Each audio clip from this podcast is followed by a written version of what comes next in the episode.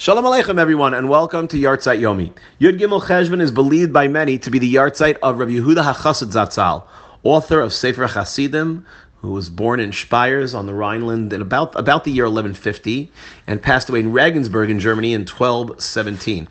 Rabbi Yehuda's grandfather Kalonymus was the leader of the Jewish community of Speyers and Rav Kleinim's son Shmuel, the father of Yehuda, was a man of such extraordinary scholarship and piety that he was known as Rav Shmuel HaChassid among his contemporaries. So both father and son were known as HaChassid, but the name really indicated different things. In the case of Rav Shmuel, he was known as Rav Chassid because he personally was a devout person. My Rav Yehuda, his son Rav Yehuda, however, although also a very devout person, was referred to as Yehuda Chassid because he was the leader of a movement called Hasidei Ashkenaz, which espoused the philosophy known as Hasidus. Now, this should not be confused with the Hasidus of the Baal Shem Tov. It's a very, very different business. And in some ways, the Chasidus of the Baal Shem Tov is actually the opposite of the Chasidus of a thousand years ago. The Chasidus of Yehuda Chassid was really a, a, mindset in as follows: that there are mitzvahs that we all have to do, like keeping Shabbos and making sure our are kosher, and those things are very important. But there are two mitzvahs which require a bit more of a uh, understanding or or focus uh, if you want to really fulfill them beyond like just the superficial cliche. Ahavas Hashem, you have to love Hashem and fear Hashem. So what does that exactly mean? That is what Rabbi Yehuda Chassid and the Chasidei Ashkenaz uh, intended to try to understand and master.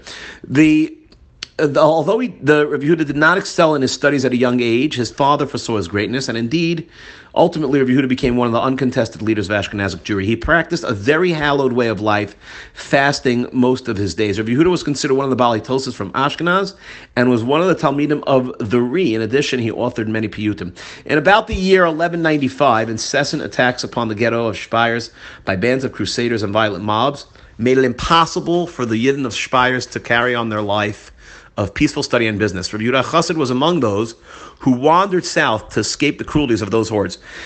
The years of suffering and his experiences experiences in dealing with his non-Jewish neighbors had a great deal to do with the part of the Sefer Hasidim, which stresses the proper Jewish conduct in relation toward their non-Jewish neighbors. In fact, in Sefer Hasidim, Rabbi Yehuda says, "What's the worst that there someone could do is to cheat uh, uh, in business with a guy."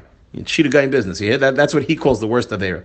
Rabbi Yehuda migrated up the Rhine Valley through scores of cities whose flourishing Jewish communities had been devastated by the Crusades Yimach Then he traveled among the Danube to look for a new and safe place to settle and rebuild Jewish life. He chose the city of Regensburg, which was ruled by understanding and humane princes, who soon realized that the greatness of this new Jewish resident and they drew him into the circle of scholars with whom they surround themselves. In fact, the bishop is said to have spent entire evenings in the company of Rabbi Yehuda Chassid, and the Duke of Regensburg would regularly consult Rabbi Yehuda Chassid for his knowledge of astronomy and astrology. This illustrious refugee from Speyers opened the yeshiva in Regensburg, which produced many famous Talmidim, most notably the Elazar of Worms, the Rokeach, the Or Zarua, the Smag, and the Maharam Rothenburg. In fact, Rav Elazar uh, of Worms, the Rokeach, says about Rav Chassid that he is the Aviyah HaChachma, the father of wisdom. And of course, the principal work with, with which Rav Yehuda's name is connected to Sefer Hasidim. The book contains ethical and mystical teachings intermingled together with elements of popular German Jewish belief. And it was the most popular and widely read book of Musar during the Middle Ages until uh, the when the Mesilas Yesharim came along, and now it's not as popular, but it's still a highly inspiring collection of thoughts and principles on the Orthodox Jewish faith. Um, the Sefer Hasidim covers all aspects of Jewish life, Musar, Midas, Halacha, occasionally according to Kabbalah. And of course, Rabbi Yehuda also authored his famous Tzava, which is a list of 78 practices or customs, some of which are still followed by many to this very day. Yehi Baruch, Zechusa Yagin Aleinu.